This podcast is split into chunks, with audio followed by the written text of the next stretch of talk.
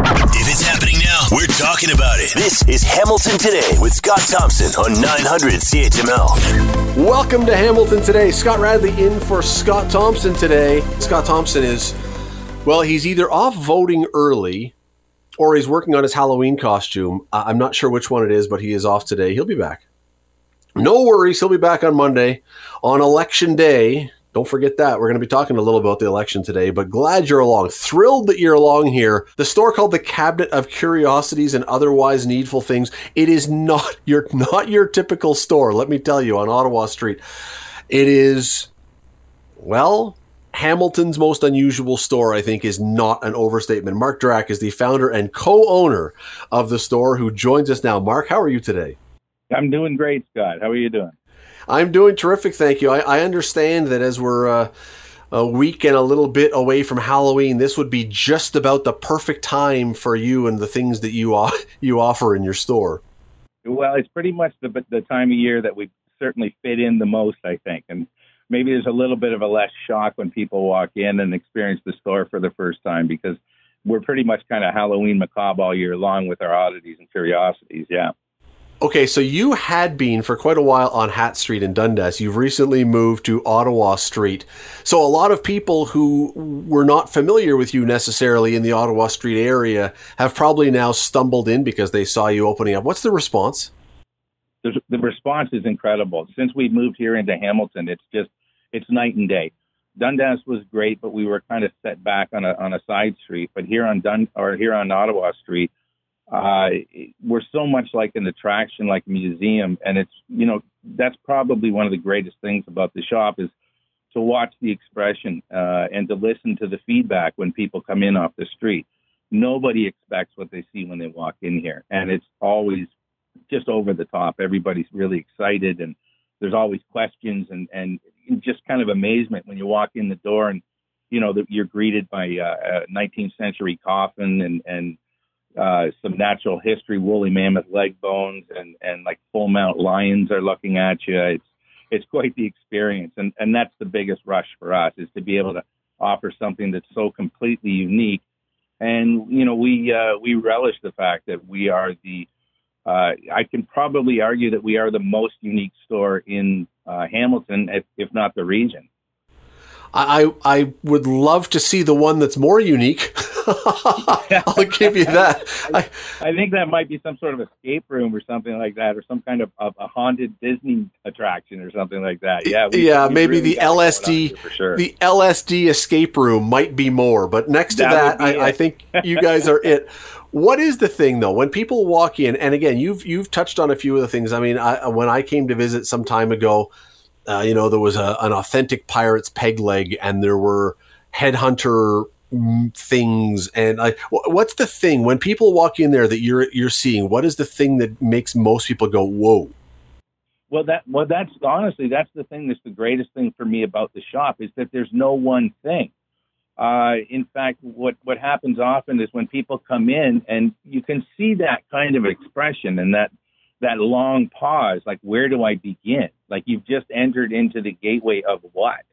Uh, i think we're all used to uh, our, our, our expectations are always met. We walk into any store, we find you know by aisle number, that sort of thing.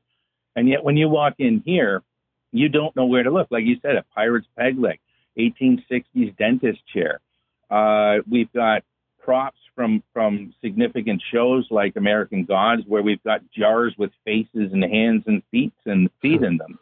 Uh, we've got medical oddities like a, a 16th century amputation saw. We've got woolly mammoth leg bones. We've got full mount muskox and lions and and and things like that. So they really don't know where to start. So it's it's it's really kind of there's nothing that they can pick one thing. And and often when they get to the door and after they they've come up and they're talking to us, which is great because it's such an experience that everybody wants to talk to us about it uh, you know, I could throw a quiz at them and I can rap off 10 things right off the top of my head. Did you see this, this, this, this, this?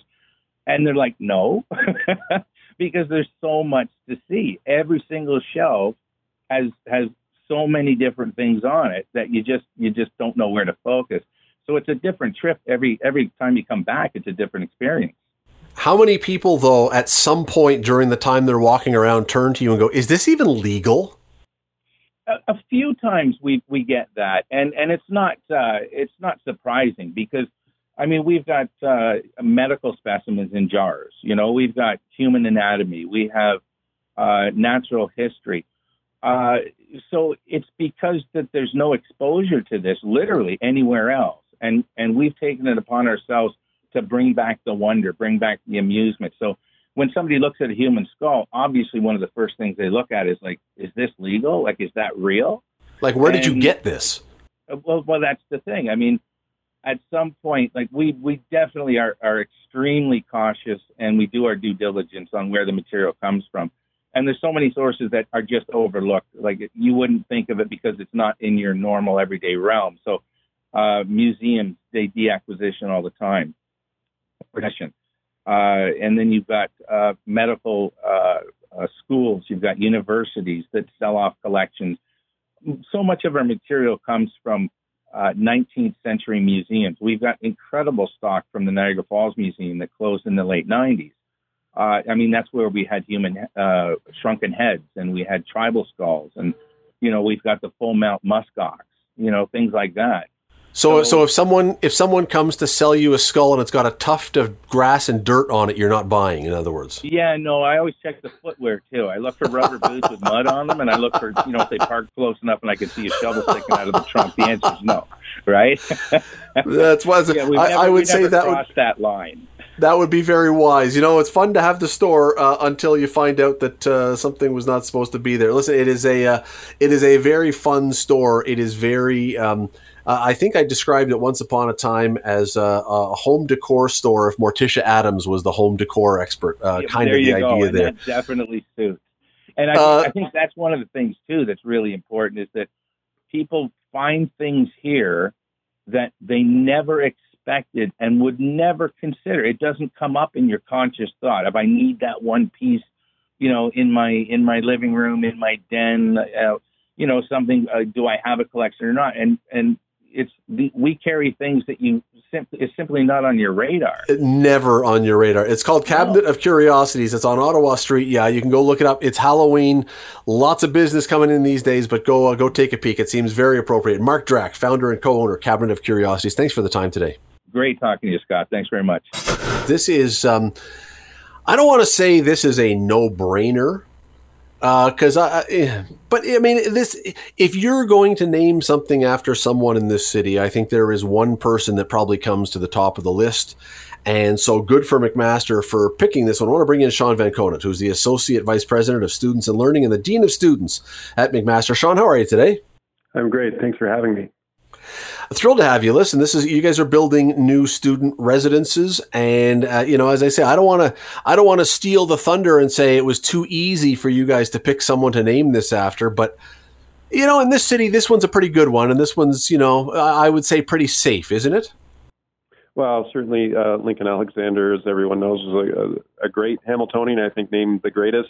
Um, also earned uh, um, uh, BA from uh, from McMaster in way back in 1949. So he was actually a hmm. McMaster mm. grad, and uh, of course passionate about education. And we know all the, the great things that that he's done for uh, the city, the province, and the country. So yes, it was a, a fitting tribute for for such a great uh, Hamiltonian and Canadian. When, uh, by the way, just so people know, this is going to be on Main Street West. This new facility. It's it, what is where exactly on Main West, and where? What's the status of construction at this point? So if you're facing the the children's hospital, be and I'm not great with east and west, and it's directly adjacent, directly to the right of the the hospital. I guess it would be directly uh, east of of of the hospital. Um, on uh, so we've got Dalewood, Forsyth, uh, Main Street West, uh, the, the okay, border. Okay. Uh, that, so there are we there are a number of, of houses there that um, uh, McMaster purchased, and we've uh, finally been able to get demolition permits for those houses. So uh, over the coming weeks, those those homes will be demolished so that we can uh, we can begin construction. When you go to when you sit down with people now, because uh, these are, you know, these can be dicey things. Naming things after people, we know that now. Um, I mean, a university in Toronto just had to change its entire name. So, when you sit down to come up with a name for something like this, what is the process in 2022?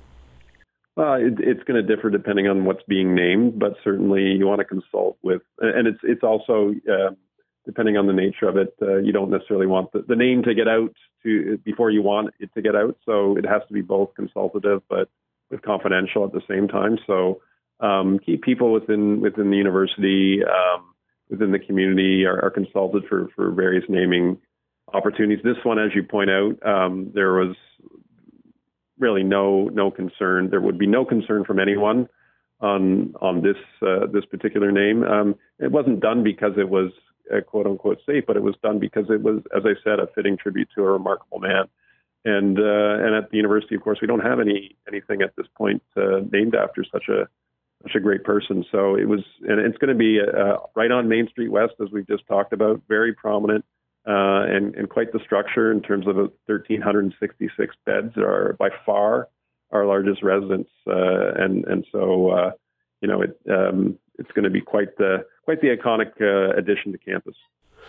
And I would agree with you wholeheartedly that I, I wouldn't have any concerns about this, and I think it's a great choice, and I think it's you just you can't go wrong with Lincoln Alexander. But just go back for a second because th- this one. So now you've had the obvious one and dare say the easy one. So next time something comes up, mm-hmm. what does the process become now? Because I'm sure that there have been other things as well that have been named on campus. Is there a, a committee that looks into it to make sure that the name is okay or as I say, what what would you go through now? Because you don't want to yeah. choose something that you then find someone say, well, you can't do that because of mm-hmm. whatever. How do you do that? Well, there there is a governance process that we have in place, and so our our university advancement team. Um, you know, normally leads leads that process. It goes right eventually uh, through a number of committees, right to the the Board of Governors for approval after it goes through different committees, such as the University Planning Committee. So all along the way, there are uh, people involved in in vetting these naming opportunities, whether it be a name for a building, uh, a facility, um, or any other major initiative. So um, a lot of people involved at every, you know, throughout the university at every stage of the process. This is going to be, um, as you say, about 1,600 students. Uh, is that need 1,366? Th- sorry, 1,300. Yes, yes. Sorry. Yeah. Uh, is that go? Is that need? Are those students already at university at McMaster who don't right now have a place and they have to look off campus, or is this talking about? Is this sort of suggesting the growth and the expansion of what we're expecting in the next three, four, five years? No, it's it's not suggesting growth of the overall enrollment. It it is to to meet a need that we know is there, uh, especially um, as uh, as we're back in person, obviously, and and students we know are many of whom are, are commuting. They're living in the housing that maybe is is not what they the type and that in the location that they desire. Um, we also know that there's always a demand, uh, even from our first year students, where ideally we'd like every first year student who wants a place in residence to have one. And, and this residence will enable us to do that.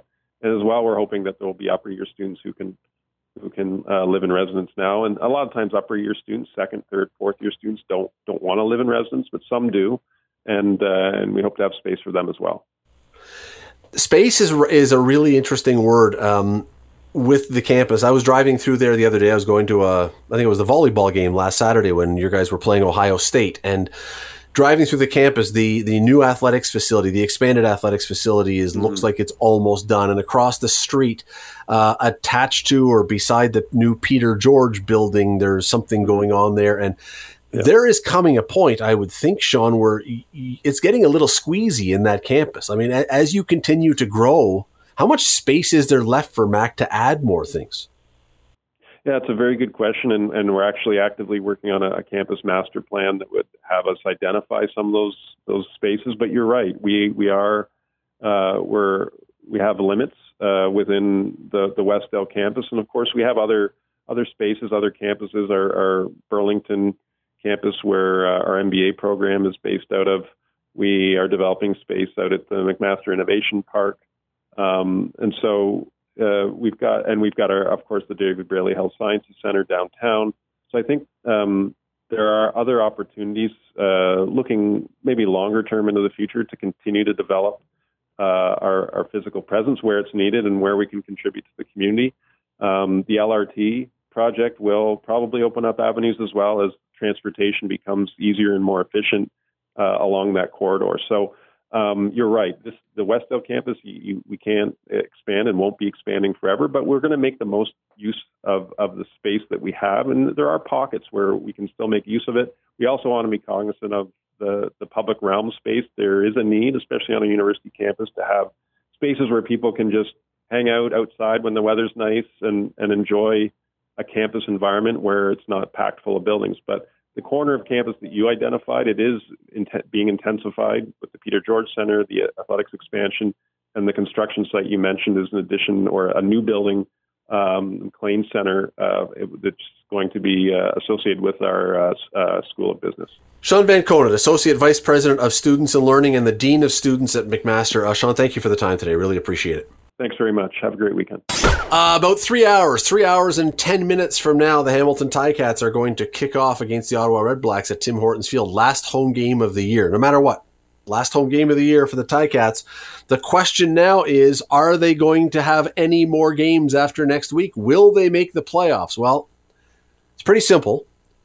Hamilton has to lose both of their final games, or Saskatchewan. Well, they got to they got to Saskatchewan has to win one more game than Hamilton does. So if Hamilton wins tonight, Saskatchewan has to run the table. But if Hamilton wins both, they're in. It's not really all that complicated. They could be in tonight, is what I'm saying. Let me let me bring in Rick Zamperin, who's probably going to explain this way better than I am. Uh, you can catch Rick after the game on the fifth quarter. So, Rick, if they win tonight and Saskatchewan loses to Calgary, which is very possible the way Saskatchewan's playing, because right now they stink, uh, Hamilton's in the playoffs.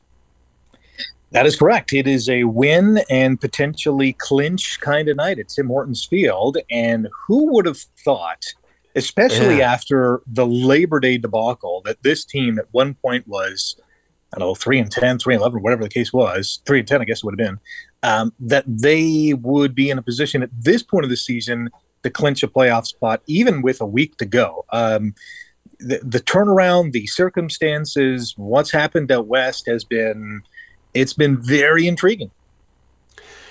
I. Uh, okay, I, this is going to get me killed by some people, but uh, to me, this is a good news, bad news scenario. The good news is that the Ticats are going to be in the playoffs. The bad news is I don't think it's really healthy for a league that a three and ten team is still in a playoff hunt. Period. But I mean, good for the Ticats for getting into that position because that's well, it's, it's legal. It's fine. It's within the rules. All that kind of stuff. So good for them. I just I just don't think it's a good look that a league has a team that has won three out of 13 games fighting for a playoff spot. That's just me. Yeah, it's it's good and it's bad. I mean, the bad part is, yeah, it's not a good look. I mean, you're three and ten, and you're somehow, uh, you know, seven games under 500, still in the thick of things with you know about half the season to go. You know, speaks to a couple things. Number one, there's only nine teams. You know, if there were 20 teams, there's no way at the half point of the season or just a bit past it that if you were three and ten, you'd be in the playoff picture. You would have been probably, if not eliminated, on the brink of. Um, so there's you know one of the saving grace. The, the you know the other side of the coin here, and the good side is, you know, even at 13 games into an 18 game season, you're still into it virtually no matter what your record is. Let's not forget Ottawa is four and twelve right now, and they are still mathematically yes. yep. able to clinch a playoff spot. Yep. So, I mean, they're even a worse position than Hamilton, and with two weeks to go, they can still make the playoffs. And look, the flip side also is good for Hamilton because they, as bad as they were for the first two thirds of the season, they have been demonstratively better for the last number of games and beat Winnipeg, which n- literally nobody saw come. I mean, there's there was nobody. Uh, if you hooked every single Hamilton Ticat player up to a lie detector machine and injected them with sodium pentothal, none of them would come out showing that they believe they were going to beat Winnipeg. I'm convinced. But then they beat Calgary as well in Calgary. So fantastic for them that they have suddenly ter- seemed to turn a corner and become suddenly much better. But this is the frustrating thing with you know the, the Ticats and maybe even with sports for, for you know in some cases because you have a team that is relatively the same now as what it was on Labor Day and before Labor Day. And, you know, this is a team that lost to Edmonton, which has been dreadful this year. This is a team that barely beat Ottawa so many weeks ago. Uh, this is a team that was up 24 to nothing on Calgary in week number two and somehow managed to say, eh, we're not going to win this game. um, there's There's been no significant changes to this Ticats team, yet you just mentioned that they've beaten two of the best teams in the league in the last month or so, and now they're charging towards the playoffs. One of the hottest teams in the league. It is. It's a. It's a strange uh, turnaround, but hey, uh, you know we'll take it. If you're a Ticats fan, you are more than happy at how they've been 100%, playing football right now. A hundred percent. And and honestly, if I am Montreal or Toronto, and it's unclear. I mean, there's a chance they it's they're probably if they win today and they get in the playoffs, probably they're playing Montreal, but there's still a chance in the first round they could end up with Toronto uh, if I'm either Montreal or Toronto, I'm not loving the way Hamilton is looking right now because suddenly, as you say, they've come alive a little bit. The flip side, though, Rick, is that after beating Winnipeg and looking like, holy cow, they beat Winnipeg, nobody beats Winnipeg, they mm-hmm. then laid a giant turd the next week. So after beating Calgary in Calgary, first time, what was it, 18 years, the first time they had done that? Yeah can we say with a great deal of confidence that they're going to look the same tonight as they did last week? Absolutely not.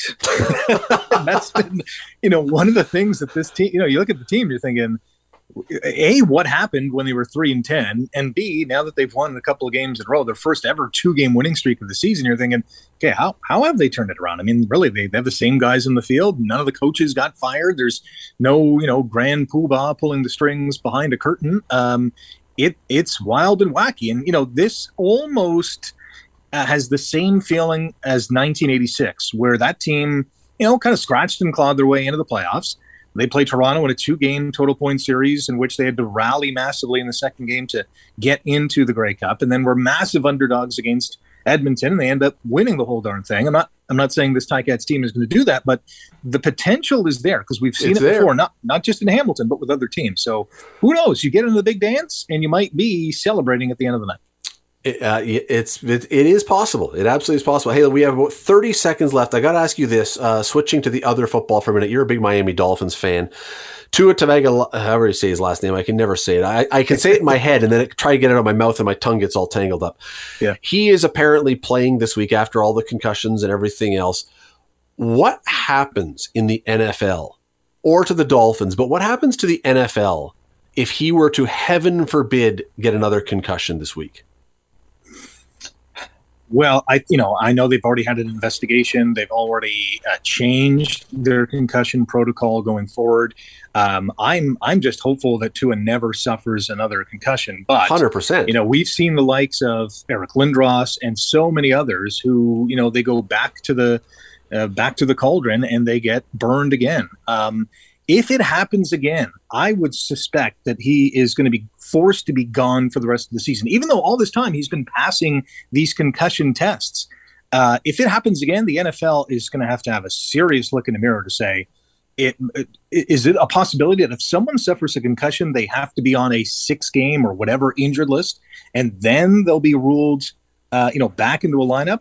It, it might have to come to that because if it happens again, my oh my, it's it's that is not a good look that is it will be a terrible look for the NFL not just because of their protocols but just for the f- casual fan who's watching in going how in the world do you let a guy play yeah. after what he's had if it were to happen again? Praying that it doesn't. I mean i want him to be healthy and finish the year and never have his head hit again but my goodness uh, you got to know at the nfl head office they are on pins and needles praying the same way that they don't have to deal with this. But i almost bet you they've got a press release written up already just in case uh, Rick Zamperin, you can catch Rick tonight after the Ticat game right here on 900 CHML. Bring your comments to the fifth quarter generally in some reasonable degree of sobriety. But hey, Rick has, has dealt with people who aren't. So whatever you got to bring, you bring it tonight after the game. Uh, Rick, enjoy tonight. Looking forward to it. Thanks. If Scott Thompson isn't satisfied with an answer, he'll delve into the issue until he is. You're listening to Hamilton Today with Scott Thompson on Hamilton's News Today's Talk 900 CHML. We are not only close to an election which will change who is in the mayor's chair, but we are also moving forward, it seems, somehow, some way towards a decision on the Commonwealth Games, the 2030 Commonwealth Games, which have been a story that's been ongoing for some time now. Well, the other day, our mayor, along with some others, were down in New York having the latest discussion about this.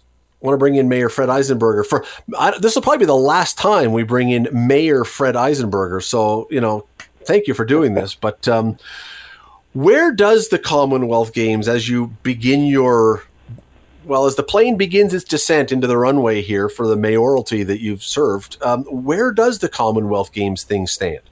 Thanks for having me on, Scott. First of all, and uh, you know I'm around for another three weeks, so you know I'm sure something will come up.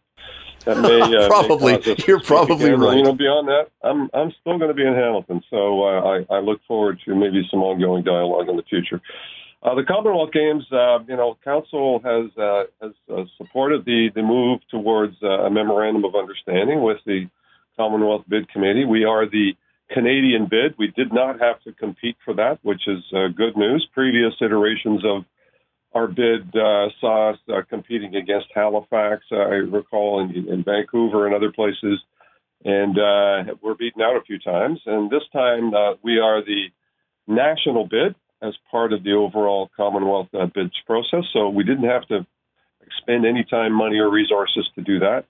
And uh, and we're angling towards being uh, being the international Commonwealth uh, bid, and that's why we were meeting with the uh, the folks from Birmingham that just hosted the uh, Commonwealth Games in Birmingham, England, just a couple of months ago. And so their uh, their insights and their knowledge of uh, how the games went and uh, what what uh, what was positive and you know what were some of the challenges kind kind of coming forward uh, is invaluable for uh, the Commonwealth bid group to uh, to have an understand, including the mayor and city staff. And uh, Carrie Brooks Joyner uh, joined me. She's with our cultural cultural staff. Has been very involved in the uh, the overall bid process.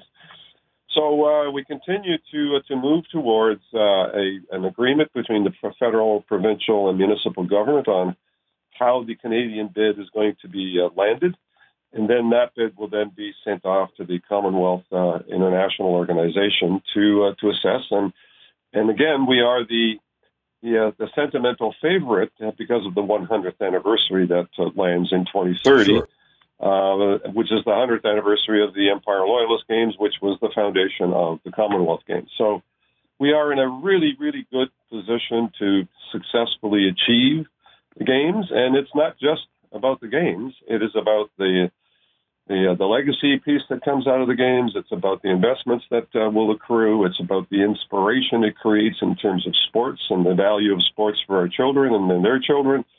Uh, you know, all of that are, are truly valuable aspects of uh, of the games beyond the just two week event that we're talking about. It's a multi year, multi benefit uh, you know approach to generating a games that uh, will, will continue to create benefit to our community, like the Empire Loyalist Games did uh, some hundred years ago.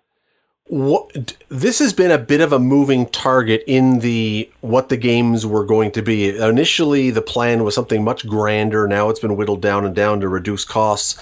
But at this mm-hmm. point, do we know yet what the city of Hamilton would be on the hook for? What the budget, not to the province or the feds, what would Hamilton be on the hook for? Do we know yet? We don't, and uh, and that's still still kind of an open question. And uh, you know, I think uh, it, it, really has more to do with what uh, what is the legacy benefit that the city would invest in. Um, you know, previously to the Pan Am Games bid process, uh, the only way we're, we were going to achieve a renewal of the stadium was through a games process, and Pan Am was the one. And uh, the city of Hamilton contributed uh, some $60 million towards a $180 million stadium, so one third of the cost. Uh, certainly, we're, uh, I, I think, uh, you know, an aquatics facility for Hamilton is, uh, has been an aspiration that was part of the previous Commonwealth Games bids. Uh, it was also part of the Pan Am Games bid and was lost to other communities. And it's certainly something that uh, that is a need. If you talk to all of the aquatic folks in our city, that is definitely a need. And McMaster has been a sponsor for quite some time. And so it remains to be seen, you know, what the legacy piece is going to be, and that's part of the discussion negotiations with not only the feds, the province, but also once the uh, the bid is won, Uh, you know how that then breaks out into what facilities are, are going to be needed to be built, and it's minimal. Uh, th- that's the good news is that the, the, the approach today is more about ex- using existing facilities as they are. So we have a great stadium. We'll have at that point a new arena that uh, can be used for uh, for the opening games, uh, track facilities that uh, can be utilized as well, and then other communities as part of this regional bid approach uh, will also have the ability to use some of their existing facilities to uh, to lend a hand to creating these games. So it's uh, it's really a transformational approach beyond what it used to be, which was all about capital infrastructure costs. That is now you know being minimized. It's more about social benefit, employment opportunity benefits, and in particular housing. I wish we had a lot more time. Uh, we will sometime, hopefully in the next three weeks, uh, be chatting again. But that is Mayor Fred Eisenberger. I really appreciate the time today. Thank you for this. Thank you, Scott. Always a pleasure. Lots more coming up here on Hamilton today, right after this. You're listening to the Hamilton Today podcast from 900 CHML. The head of the U.S. Navy has warned that the American military must be prepared for the possibility of a Chinese invasion of Taiwan before 2024, as Washington grows increasingly alarmed about the threat to the island. Now, that's probably not entirely news to you. You've probably, if you pay any attention to the news, you've probably heard about rumblings of China and Taiwan putting a time frame on it may be new, making it seem this soon would certainly be new. But there are two parts of this that are well, there's probably more than two, but two parts that are very, very troubling. The humanitarian part of this, we'll call it three. The humanitarian part of this, any invasion is going to cost lives. The democratic part of this, but also broader and much more affecting the rest of the entire world is the technological part of this. Because many of the world's, or much of the world's technology, computer chips, semiconductor, come from Taiwan. If all of a sudden that was cut off, what does that do to all kinds of things around the rest of the world that rely on this? Cars, computers, whatever. I want to bring in Carmi Levy, who's a technology analyst and a journalist, joins us now. Carmi, how are you today? Great to be here, Scott. I'm well. Good to be here. Thanks for having me. I always, always love having you on. Um, maybe not for this one. This is a this is depressing for all kinds of reasons. And I say, I mean, first and foremost, the idea that you know we could have a war and people die and freedoms are lost. But beyond that, and that we'll get more to that another day. Uh, the technology part of this, how did we get to the point before we get into all the problems? How did we get to the point where one small little part of the world seems to create or produce so much of the world's necessary technology? Well, in order to answer that, we have to go back 40, 50, 60 years back to this. So the early days of the internet, the early days of the, the first technology revolution as Silicon Valley was becoming Silicon Valley. And a lot of the, the, the major uh, US technology companies, they, they physically manufactured their technologies, including the chips that powered them here in the United States, you know, at home, domestically. But then as time went on and as the uh, the outsourcing, offshoring boom picked up speed in the 1970s and 1980s, they realized, well, you know, we can design them here. We have the engineers who you know live and work in the U.S., but we can manufacture all the electronic guts more cheaply overseas. And so some of it got farmed out to Japan, some of it got farmed out to China, and Taiwan emerged as a center of excellence for this. Not only could they build the huge factories known as uh, fabs or foundries uh, fairly cheaply, but they had a great education system. They had the right people in order to run those factories and turn them into the most efficient foundries in the world. To the point that today, basically 90% of the most advanced chips on planet Earth that power everything your phone, your laptop, your car, your house, your office. They come from there, from one company, Taiwan Semiconductor Manuf- Manufacturing Company, or TSMC. So basically we did this because we decided, well, we want to do it more cheaply. We want, you know, companies want to make more profit. And no one really thought about the geopolitical implications. It was all driven by the bottom line. It made sense at the time. But of course, now that there's military saber rattling happening over the very future of Taiwan, it's starting to look like maybe it wasn't wasn't the best decision after all. Maybe the strategy, the long term strategy, could leave us all pretty vulnerable if war breaks out in that region. Yeah, you know, um, there is a saying, and I think it's been around longer than even that about putting all your eggs in one basket. I don't know when that was created, that saying, when it was formed, but it it, it seems, and, and I get why. I get why, because we wanted to be able to buy stuff inexpensively or less expensively. But it seems like such incredibly poor planning because even if it wasn't a war, what if there was an earthquake? What if there was a flood? What if who knows what? Like, surely we wanted to make sure that we were covered in the event that something happened, but apparently not. We haven't. It's it's it's this is what happens when corporate think becomes very short term focused when it's focused on maximizing your share value this quarter or driving revenues or reducing costs, but not really looking further down the road or asking the broader types of questions that you should be asking. And so this is where, you know, capitalism runs into geopolitics and capitalism often wins in the short term, but geopolitics always prevails long term. And I think, you know, now we're starting to see companies think about repatriating some of that capacity. For example, Intel earlier this year announced that it was going to be spending tens of billions of dollars on this brand new campus in Ohio uh, that will include foundries, fabs, the ability to make these chips here that currently are being made in Taiwan. And so we're starting to see this movement back. They're like, oh, I think we realized we made a bit of a boo boo. We better pull it back in. But it's kind of too little too late because China is already saber rattling now, uh, and those all that capacity isn't going to be brought back onto this side of the ocean for years, if not upwards of a decade. That timeline's a little bit too long when the risks are growing right now.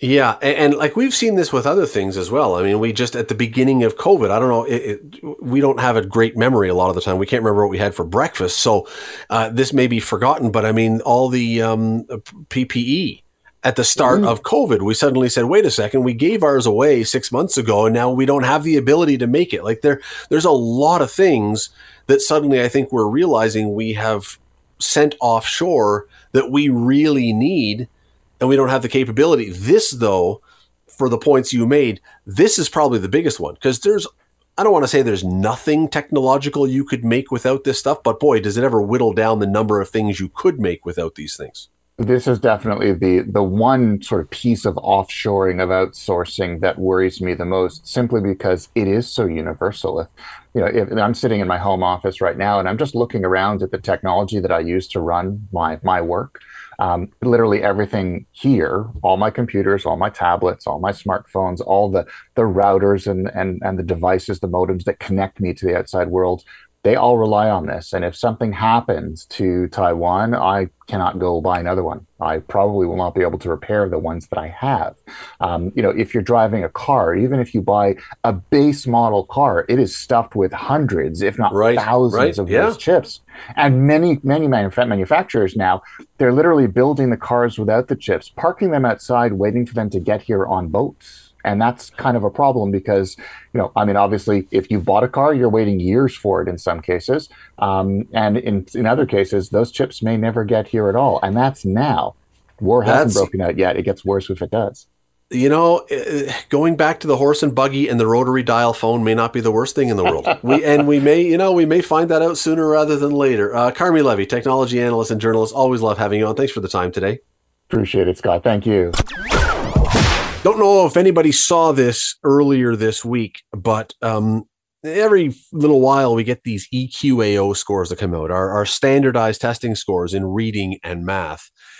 And math in this province has been a problem for some time now. Uh, one of the vows that the current government made was we're going to get these math scores up. Uh, not so much. The latest data shows that 47%, less than 50, a failing grade, 47% only of grade six students met the provincial average, the provincial mandate for math. Only 52% of grade nine students reached that mandate. It is um, it, it's it's not good, I don't think. Although some people say, well, it's just the test standardized scores. Who cares? Want to bring in Vanessa Vakharia. She is known as the math guru. She teaches it. She studies it. Uh, she joins us now. Vanessa, thanks for this today. Thank you so much for having me.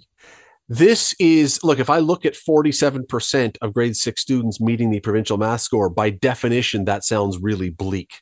Um, first of good. all, do you do you see it as bleak as the number would suggest? Yes, I think it's important to realize, just for everyone to be clear, that it doesn't mean that that percentage of students are failing math. It means they're failing to meet the provincial standard, and the provincial standard is a 75. So I think just for context, it's important to know that, you know, that half of our students are not getting 75%. Right. I, I still think that's a big problem. I just want to make sure we're all talking about the same thing. But yeah, I do. I do think that's problematic. And what we're also not talking about is I believe that the EQAO released results saying that less than 50% of their grade six students said that they liked math. And to me, that's almost more important. Why do half of our kids hate math so much, which and math, which is an essential skill in life? That's a fantastic question because generally, if you do like something, you will work harder at it. And if you mm-hmm. work harder at it, you will get better. I would say, though, or I would ask you, though, is that really any different from 50 years ago, that part? Mm-hmm. And and you know that's what I keep saying to everyone who wants to blame the curriculum, right? No, we've always had. I mean, ask anyone who's listening right now. I'm sure you have a ton of adults in your life who hate math. Math um, has always been a bit problematic. The way we teach it, the way we treat students with regards to it, the pressure that's placed on it. So I would say it's definitely problematic. When you look at the EQAO scores, I think part of the issue is that there is like a decline, right? So every year we kind of drop down a few percentage points. And I would say that now, you know, the anxiety around math is actually at an all time high. You know, the emotional response to math by kids is at an all time high. So I think overall we are trending downward. We're not we're not going in a good direction. And i think when you look at the forest for the trees that way that's the problem. And for the record um, we've had you on the show before. We know you. Not everyone listening will. But you teach math as i say you tutor math you you you're into it in a big way but you hated math at one point. I did. I failed grade 11 math twice. So i definitely you know i went so you to get it. school. yeah what, go ahead no you get it you get this idea that people don't necessarily love it well, I get it. And I also understand how much of it is dependent on a school. For me, I went to a, you know, a public school. There were huge class sizes. I was kind of brushed off as someone that wasn't a math person and I didn't have any resources or attention from my teachers. So that all changed when I went to a smaller school with smaller class sizes, more resources, an after school program to help me. I ended up with a 98 in grade 12 math. And, you know, that's why I do what I do, which is private tutoring. I know what a difference uh, a one on one or a, a small teacher to student ratio can have. And that's why i think it's really problematic that that never seems to be the solution when it comes to education. We're always taking funding out of schools out of schools just like now the government is saying let's put the money in the pockets of parents. But that's not where the educational money belongs. It belongs in schools. How much if at all does this have to do with the fact that it seems anyway and i've been out of school for a while now. When i said my kids have been out of school for a while now but that we keep changing, or at least it seems we keep changing how we teach math. Is is learning the new math is always the phrase. Is that complicating things? I honestly don't think that's as big of a deal as we make it out to be. Again, just because of what you said. Even in the beginning, when we had the same curriculum for a decade, we still had this problem, right? There was still this huge divide between those who could and those who couldn't. If you look at the money being put into early reading programs and literacy screening, we don't do that with numeracy we have it our our ministry of education has decided that some people can do math and some people cannot and that's the end of it. And that's why we don't treat all kids like they can do math and we don't have supports for all of them. So to me the curriculum reform sure it's important to update a curriculum i think that's important but the way it's done is not. It's done in a piecemeal fashion. We changed the grade nine curriculum in the middle of the pandemic. We did not train teachers on how to teach that new curriculum or to teach de streamed math. There are still no textbooks for that math course. So, grade nine students, there is no new de-streamed math textbooks. They're all working from worksheets. That's not how you change a curriculum. So, for people wanting to complain about the curriculum, it's not the curriculum, it's the way all of these things are carried out. There's no steady implementation plan. The, you mentioned the other challenge with this, and I think it's a legitimate part of this, is that these tests were coming out of COVID, we're coming out of kids being at home, not in school, learning online, all those kind of other things. That, I mean, look, that has to be part of this. That has to factor into this. I don't know whether suddenly you're going to go up to a much, much higher number who would do well in math, but it's got to hurt these numbers that we've had the disruptions in schooling that we've had. Oh, absolutely. And I, I, it does. And also the test was done online. But there have been problems with the EQAO in general for as long as I can remember. You know, for one, in grade six, most students are not allowed to use calculators in class. There's a huge emphasis on mental math. But on the EQAO, they can all of a sudden use calculators. So they are there's a, a real big disconnect between assessment and instructional practice which leads to students often underperforming on the EQAO test or just simply not being familiar with that method of um, being assessed. So that's problem number one. And then number two is often, you know, teachers, we get calls all the time from students saying they want to study for the EQAO. We didn't get those calls at all last year because everyone was so busy trying to fill in their learning gaps. So I wonder how much time was actually spent teaching students how to write that test. You know, it is a standardized test. It differs from how we teach and assess students in class. And that's why it's a little bit problematic. I'm not sure exactly what it's measuring or what it's intended to measure, but I have a feeling it's a bit off from the results we're wanting to see very quickly, we only got 30 seconds. Is this fixable? We're, we're going down and down and down. Is there anything really realistic that the province or the school boards could do? Or yeah. is this just a reality that we're going to be having tough math scores? Nope. They could take all the funding that they're allocating for things that have no proven track record and they could put it back in schools, hire educational assistants, math specialists, lower class sizes, invest back into schools so that students are not forced to outsource their education with $200 in their pocket to hire a tutor for two sessions. That's not going to be what moves the needle. Put those money, put that money back in schools and create classroom environments that are conducive to learning for all students. That is Vanessa Vakharia. She is known as the Math Guru. You can find her website, themathguru.ca, if you're interested, or maybe if you have kids who need help. There's someone, uh, there's a good source to go to. Uh, and even if she can't help you directly, I'm sure Vanessa can point you to somewhere who can. Uh, Vanessa, really appreciate the time today. Thanks for this. Thank you for having me.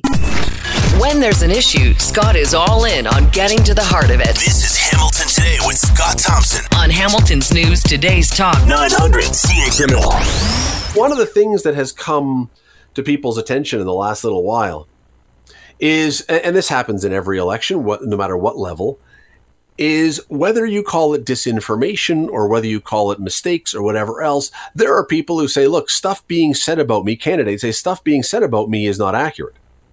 Or other candidates say, no, no, that's every bit accurate. I'll give you an example. John Paul Danko was on Twitter uh, yesterday pointing to an ad that he says this ad contains nine blatant lies attributed to me personally. He's saying it's misinformation. I was talking to Brad Clark about something, and Brad Clark says there is literature out there that he says contains misinformation about him. Others I'm sure would say something similar. I want to bring in Jeffrey Dvorkin. He's a senior fellow at Massey College, a former director of journalism at the University of Toronto Scarborough, and author of Trusting the News in a Digital Age. Uh, Jeffrey, thank you for your time today. Oh, it's my pleasure. This is, uh, let's leave aside the candidates' feelings for a moment here, because as the voters, this becomes such a difficult thing because I, I, don't know how much people really dive into the platforms online, the average person. So you're relying on the stuff that arrives in front of your eyeballs. What do you, how are you supposed to determine if this is true or not? Well, first of all, let's let's agree that uh, politics is a contact sport, and Fair. that part of the goal in politics is to put your opponent on the back foot, as it were, to make him or her sound defensive. And so, yeah, sure, there's a lot of misinformation and disinformation that is being spread out there. And the goal of that is for a candidate who, who receives these uh, allegations of uh, uh, of wrong facts or or misinformation or disinformation that they're forced to then say okay i'm not going to talk about what i'm proposing. I'm going to have to correct the record as stated by my opponent.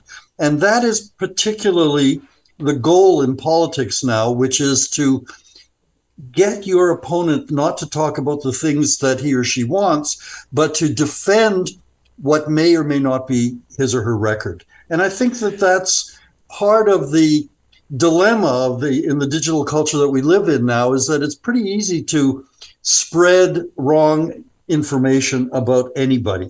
And then you get into the the sense that the audience, the voters, the citizens are left with the idea of, well, so and so seem to be uh, very defensive about such and such an issue. And it's basically not necessarily causing people to uh, question what that position is, but basically just to sow a few doubts in the minds of the public about a candidate or what he or she stands for. And we're seeing this much, much more in the States than we're seeing it here, but we're definitely seeing more of it here than we used to is what you're talking about the old it's it was a joke although it's not a funny joke but the joke about when did you stop beating your wife? If you say i didn't then you've said you still beat your wife and if you say i and you give a date then you say well what you were beating your wife until that time it's not funny but it, it puts you in a, a position where first of all people are now thinking oh this person beat his wife and then two it's an impossible answer. Exactly. Um, so there's no way you can correct that. And in fact i think what people who advise politicians to do is to move past the allegations, say, well, everybody knows that's ridiculous. Here's what I stand for, not what my opponent says I, I stand for. And to get to try to move the conversation or the debate back into a, a better place uh, for for the candidate. Uh, that's kind of tough to do when you have so much uh, weird stuff being put out on the internet all the time um, it's it it becomes more it, it becomes it becomes like a wrestling match in a um, in a in a in a in a mud pie. Uh, it just it mm. just doesn't work as well as it once did, or maybe it never did.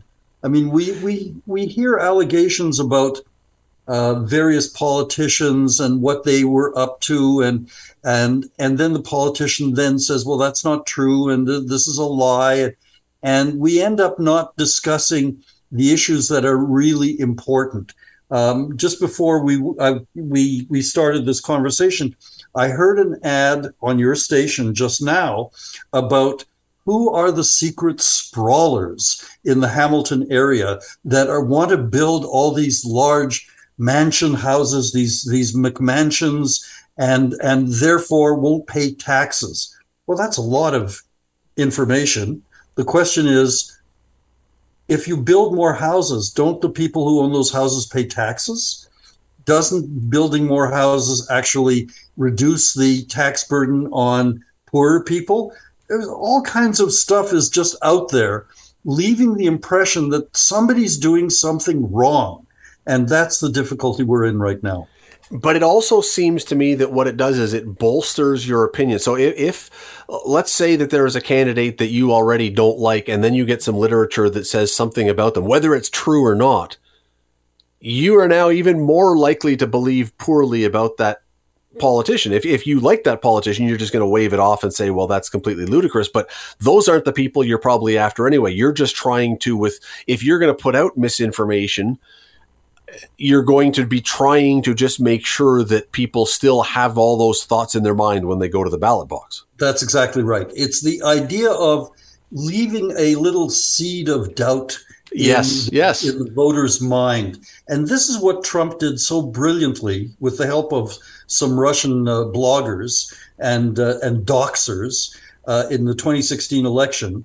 They were able to identify a number of people in the Midwest who were very uh, religious and and evangelical, and that they may have been susceptible to the idea that Hillary Clinton was in league with the devil. Now, uh, you know, most people would say, well, that's patently ridiculous. But if 10% of the voters in a certain part of the country have this idea planted in their head. Oh, well, maybe there's something wrong with her. There, where there's smoke, there's fire, all that sort of thing. Then it was enough to turn the election away from Hillary Clinton and towards Donald Trump. And I think that this is the kind of uh, psychological, almost warfare that that politics is engaged with now. It's not that you say uh, my cat, my my my opponent is an idiot. You say something a little more subtle than that. My well, and, and we got to run. We got to run. But the other thing is, even if this is not misinformation, even if it's if it was honest mistake, even if something that you put something down that you thought to be true but was wrong, it still essentially serves the same purpose. And we got to run. exactly. run. and even, it, it even just, if you're not being malicious about it. Right. Even if you're not, if, if we're not careful, it's why people have to do their own research, quite honestly. But even then, still hard to find the answers and believe those answers. Uh, Jeffrey Dvorkin, really appreciate the time today. Thank you for this. My pleasure. Today was day, I don't know what number of the Emergencies Act inquiry. Day uh, five, six, seven. We're, we're moving along. We've got six weeks of this. So, you know, there's still time, but we're in the early stages. Yet we are now, I think, I think, starting to get a bit of a picture of what was going on, if not in the entire situation, certainly within the policing of this. Uh, we heard from a, a, former senior officer from the Ontario Provincial Police who talked about the early meetings with Ottawa Police and said that the meetings were unprofessional and disrespectful. Uh, it's it's um, I don't know. Let me uh, let me bring in Sean Sparling, retired deputy chief of the Sault Ste. Marie Police, currently the president of Investigative Solutions Network. Uh, Sean, thank you for the time today. Really appreciate this. Yeah, thanks for inviting me. Unprofessional and disrespectful does not exactly sound complimentary towards Ottawa Police.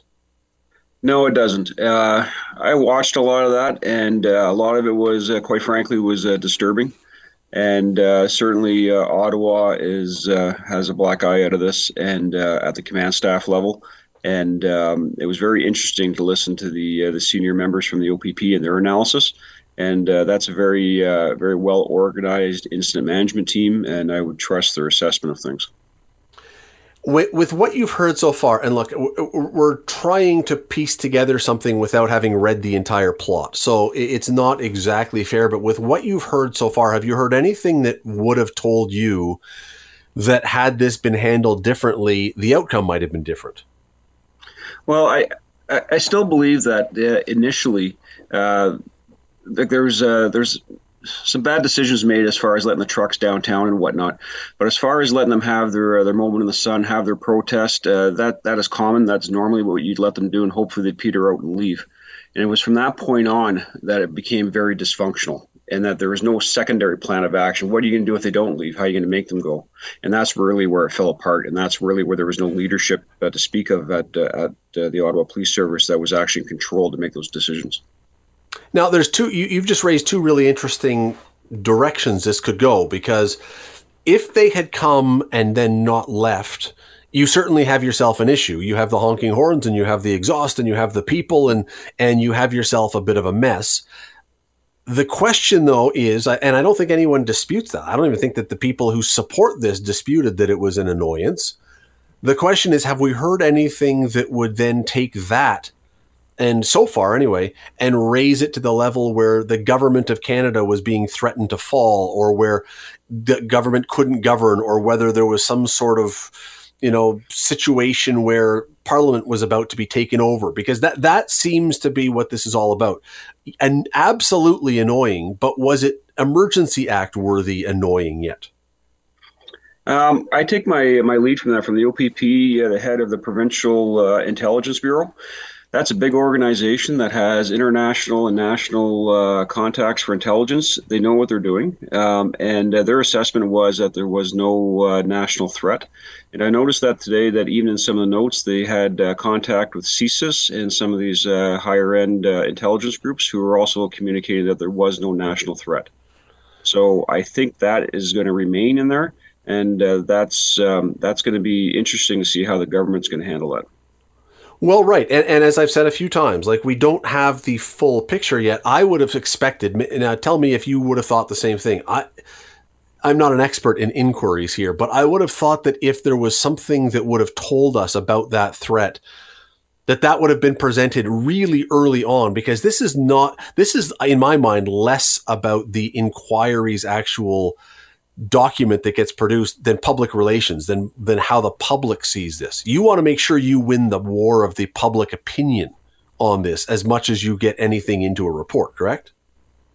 Yeah like i like you would have thought that if the government had something to say that this is why it uh, fit within the Emergencies Act, we would have heard it in the opening uh, uh, statements from the different lawyers because the government's re- represented there. We heard different things from the different uh, organizations, but we never really heard anything from the the government to justify why they used the act. And what we heard was the opposite from the people who actually had the real intelligence, saying that we didn't have intelligence to say that justified the use of it.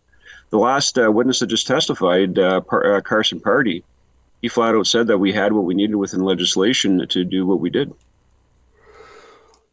So, had this been organized a little bit differently, I don't, I don't mean the the truckers, I mean the police. Had this been organized differently, or if you were now involved in some sort of boardroom meeting because you heard that a convoy was coming to your city, it was there a way that this could have been prevented? Could it have simply, if we'd put up, if, if Ottawa police had put up barricades around Parliament or something else, it was there anything? Do you believe from what you've heard so far that could have changed where this went?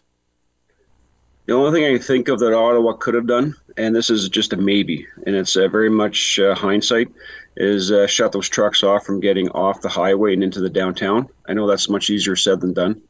But other than that, um, I think this was going to be a mess no matter where it occurred, if it was up on the highway or if it was going to be downtown. They're going to be dealing with having to remove all these people. But it, uh, okay. it still was very poorly or, uh, organized from the policing standpoint in the beginning. It got much better towards the end. Uh, but this was going to be a mess no matter where it happened. So let's go to that. Uh, uh, you said a moment ago that all the laws were that, that one of the testimony, part of the testimony was all the laws were there that needed to be there if the police after X number of days said, okay, enough is enough, uh, we have decided that you're now a nuisance or I mean, whatever law you wanted to impose, could they not have gone in with sufficient numbers and simply cleared people out? Or would that have been yeah. dangerous to try and do that? No, well, that's what exactly what they did. It took a, uh, it took a while to, for them to amass the strength and get the operational plan to go ahead and do it. But they didn't all of a sudden step off on their plan just because the Emergencies Act was invoked. They were already uh, planning, and I haven't heard yet that anybody from uh, government communicated uh, down into the incident command team to say, "What do you need to make this uh, to bring this to a resolution?"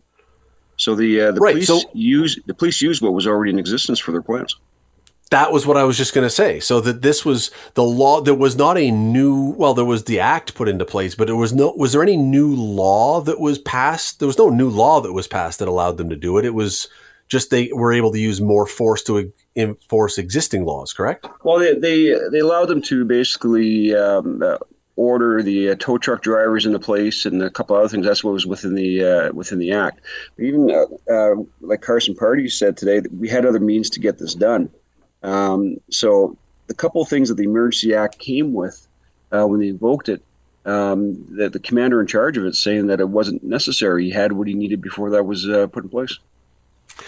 Yeah, that's um, th- that's that's going to be a difficult one for people to forget that line because uh, yeah. ultimately, to to establish that this was necessary, you have to establish there was no other way. Correct? There was not only risk to the country, to governance, but that there was no other way to do this. And right now, it doesn't sound like they have either established. Yeah, and uh, the guy in charge saying he didn't need it. Uh, no, my only uh, thought at the back of my mind is that they're going to try and loop in uh, the, what was going on at the bridge in Windsor as well. The, uh, the shutdown of the economy at the bridge, and that's going to be a factor into this, but I'm not sure. I think that might come up next from the government. There, as I say, there is still much time for this. We have got weeks left to go. Uh, Sean Sparling, retired deputy chief of the Sault Ste. Marie Police, and currently the president of Investigative Solutions Network. Uh, we very much appreciate your time today. Thank you for this. Thank you for your time. Take care. Thanks for listening to the Hamilton Today podcast. You can listen to the show live weekday afternoons from 3 to 6 on 900 CHML and online at 900CHML.com. Thank you to Tom for keeping us on the air today. Great job on the board. Uh, thank you to Will for lining everything up, to you for listening, to all of our guests. But again, back to you. Uh, we appreciate you being here. I do want to hear from you, though. Keep sending those texts. You can also email radley at 900CHML.com. Have yourself a magnificent weekend We will talk to you on Monday. Lots to talk about then. See ya.